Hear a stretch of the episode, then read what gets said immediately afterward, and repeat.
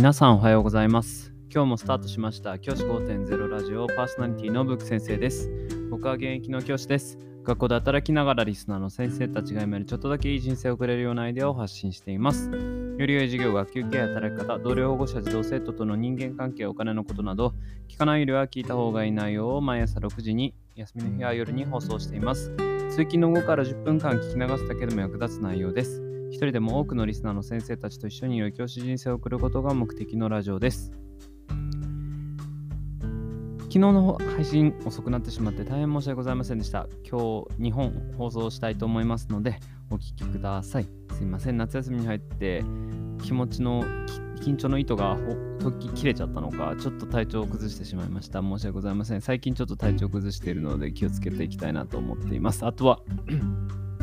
あのー取りだめもしていきたいなと思っています。こうやってね、途切れてしまうと先生方の中では、もうこいつもうやる気ねえなと思われちゃうとちゃうので、あの頑張りたいなと思ってます。今日のテーマ、今日はサル痘についてお話しします。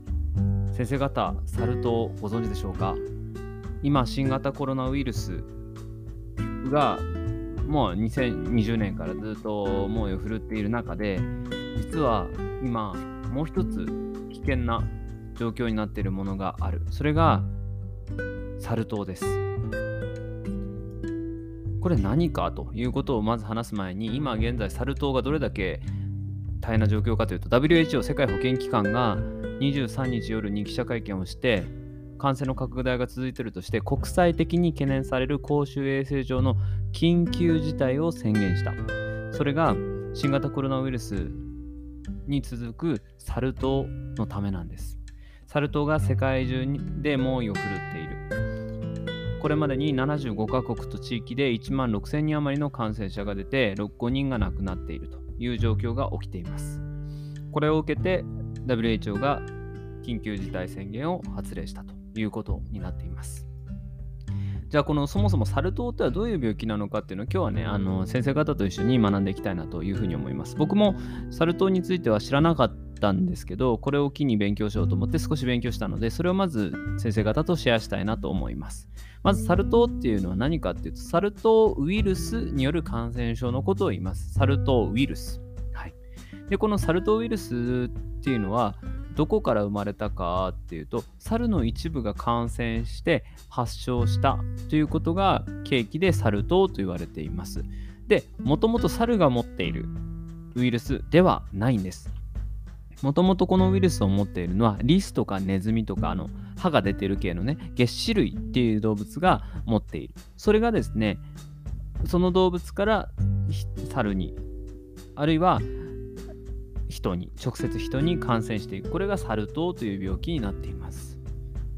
このサル痘という病気最近出てきた病気ではありません。1970年代にこのサル痘というのはもう出てきている。コンゴで最初は出てきたそうです。で2018年までにアフリカの10カ国で発生っていうことがで発生が確認されているということになっています。で2003年にはアフリカのからアメリカに輸入されたペットの月種類がサル痘に感染していてペット業者が同じくペットとして発売していたプレーリードッグに感染が広がったということでそういった形で広がりを見せています。